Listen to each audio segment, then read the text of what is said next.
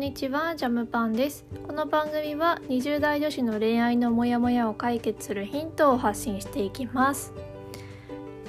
今日のテーマは同性は結婚が遠のくって本当？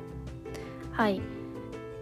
同棲するとね、どうしても婚期を逃すとかね、結婚が遅くなるって思われがちだと思うから、そこの、本当かどうかっていうところについて話していこうと思います。これね、結論から言うと遠のきません。なんでかっていうと、私自身が26歳で今月結婚するからです。で、私ももちろん同棲してました。同棲したけど結婚するんで、このねテーマに対しては、遠のかないよって、むしろ私の場合は同棲してよかったなって思ってるから、ちょっとそこについて話そうと思います。そもそもね、25の時に、彼と今後どうするかみたいな話し合いをしたんだけど、私としては、同棲するっていう話題が上がった時に、同棲するイコール結婚遠のくじゃんと思ったのよ。やばい。だから私同棲否定派だったのね、実は。で、同棲したら結婚めっちゃ遅くなるっていうし、なんか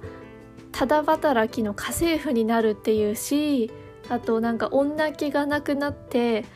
なんかレスになるとかさ、なんか新婚生活を先に味わっちゃうから、男側としては結婚するメリットがなくなるとか、もうあげればキリがないのよ。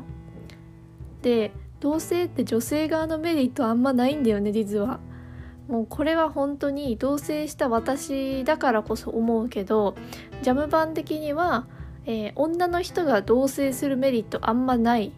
て思っている。で、男性はもう超ラッキー、家に帰ったら可愛い彼女がいてお料理作ってくれたりとかするわけだから、で家賃は折半だから、今までより必ず安くなるしね、いいことづくしよ。だから男の人の方が同性に積極的になるのはこういうところだと思うんだよね。だから女子は一旦同棲したい、やった、彼とずっと一緒に過ごせるって思う反面、いやいやいや待て待てと。大丈夫か、自分大丈夫かって、ちゃんと将来的に考えてこの同棲は、していいのか、で効果はどれくらいあるのかってちゃんと見越してからやんないと、数年間無駄にすることになるから、そこ注意してほしいね。じゃあ25の時に彼と何を話したかっていうと、まずお互い子供が何人欲しいか、そしてどれぐらいの年齢で結婚したいかっていうのを、私から聞いたんよ。めっちゃ勇気いったけどね。当時は多分泣いてたかな、結局泣いちゃったかな。なんか自分の本音話そうとすると泣いちゃうんよ、私。でもそういう性格になっちゃってるから、なんかね長女で育ってるからちょっと我慢しがちなんよね。だから本音を言おうって思うと言葉が詰まっちゃって涙が溢れちゃうんだけど、なんでちょっと泣きながらね本音で喋ったから、すごいそれは良かったなって思うんだけど、お互い子供何人欲しいといつまでに結婚したいかっていうのがすり合わせできたんで、その上でね同棲しましょうってなったんよ。だから同棲する前に必ず彼と話をするっていうのはした方がいいと思う。じゃないとね、実は私同棲して半年でプロポーズされたんやけど、それでもね長かったよ。同棲する前に彼に1年以内にプロポーズしてねって言ったよね。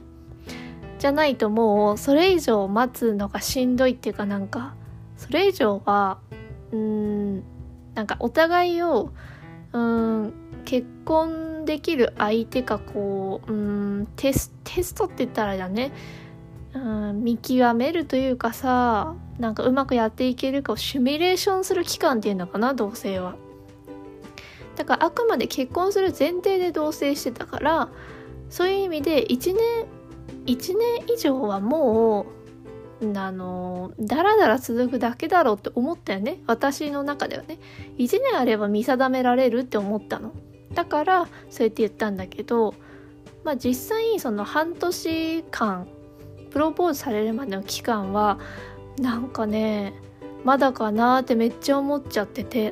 っていうのももう彼との生活がめっちゃ楽しかったよね。楽しかったし、家事の分担とかでまあいろいろねぶつかることはあったけど、ちゃんと話し合いができるからすごいそれ乗り越えてきたよ。いろんな課題とか問題に対して2人でね、だから喧嘩になるっていうのはなかったし、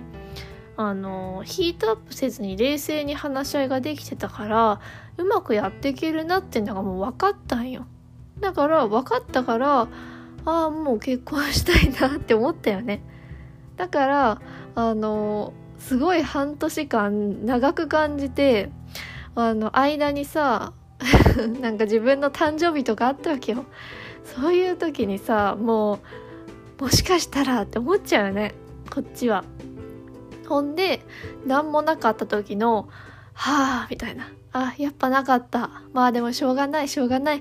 り替えていこうみたいな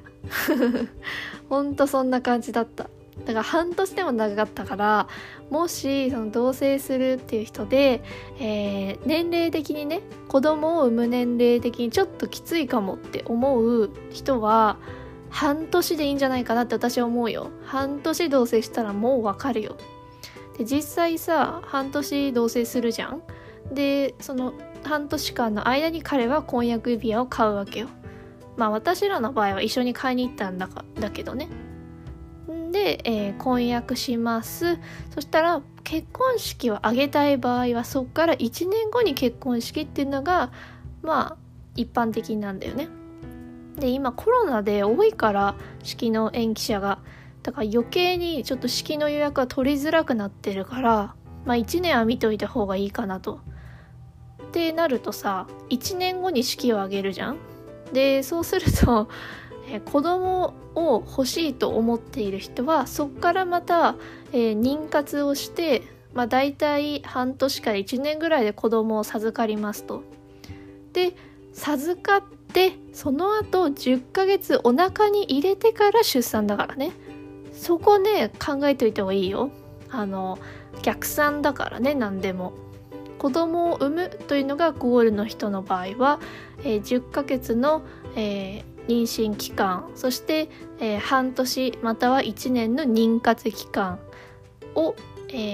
逆算してプロポーズをいつまでにしてほしいかを考えるかな。結婚式の場合も同じだね。なんでこれをするかしないかでもうなんか有効に自分の人生を使えると思うんで、今ね付き合ってる相手がいる人は、見定められる時間を自分の中でも決めちゃった方がいいと思う。じゃないと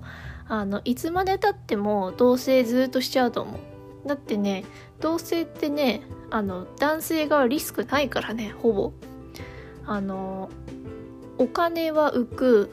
料理は出てくるで、日本人男性って家事をする時間が女性よりめちゃくちゃ短いから多分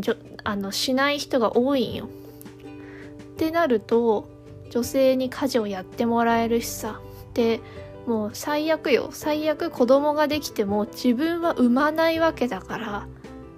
最悪大丈夫なんよ。そこが恐ろしいなって思うよね私。なんか女性の方がめっちゃ損してないっていう、その出産というね妊娠のリスクっていう意味でもそうだし、そのなんか家事とかの面でもそうだし、まあ、折半にすればいいんだけど、でもやっぱり男性と女性では覚悟が違うかなって思うね、その辺に関しては。でもっと言うとその女性の場合、婚活市場における市場価値が30代になると下がっちゃうっていう事実があるから、そうすると男性の方が猶予がめちゃくちゃあるよね。だって婚活市場でも30代男性はさ年収高いから求められてるし、子供もいつでもさ作れるじゃん女性よりは。って考えると女性の同棲って結構いろんなリスクがあるから、そのリスクに対してどういうふうに対処するかを決めてから同棲した方がいいと思う。なんで楽しいからとかお金が浮くからっていう理由で同棲すると別れるんだよね。だから同棲は結婚が遠のくって言われがち。でも実際は全然考えてなくて、ただ一緒にいたいから同棲しちゃって破局するっていう流れなんで、これ聞いてくれてる人は、ちゃんと考えてから同棲すると、結婚までうまくいくと思います。はい、じゃあ今日はここまでにします。概要欄の質問箱からジャムパンへの恋愛相談送れます。ニックネーム書いて送ってください。今日のラジオが参考になったよという方は番組のフォローお待ちしてます。ラジオは毎日更新してます。それでは今日もお疲れ様でした。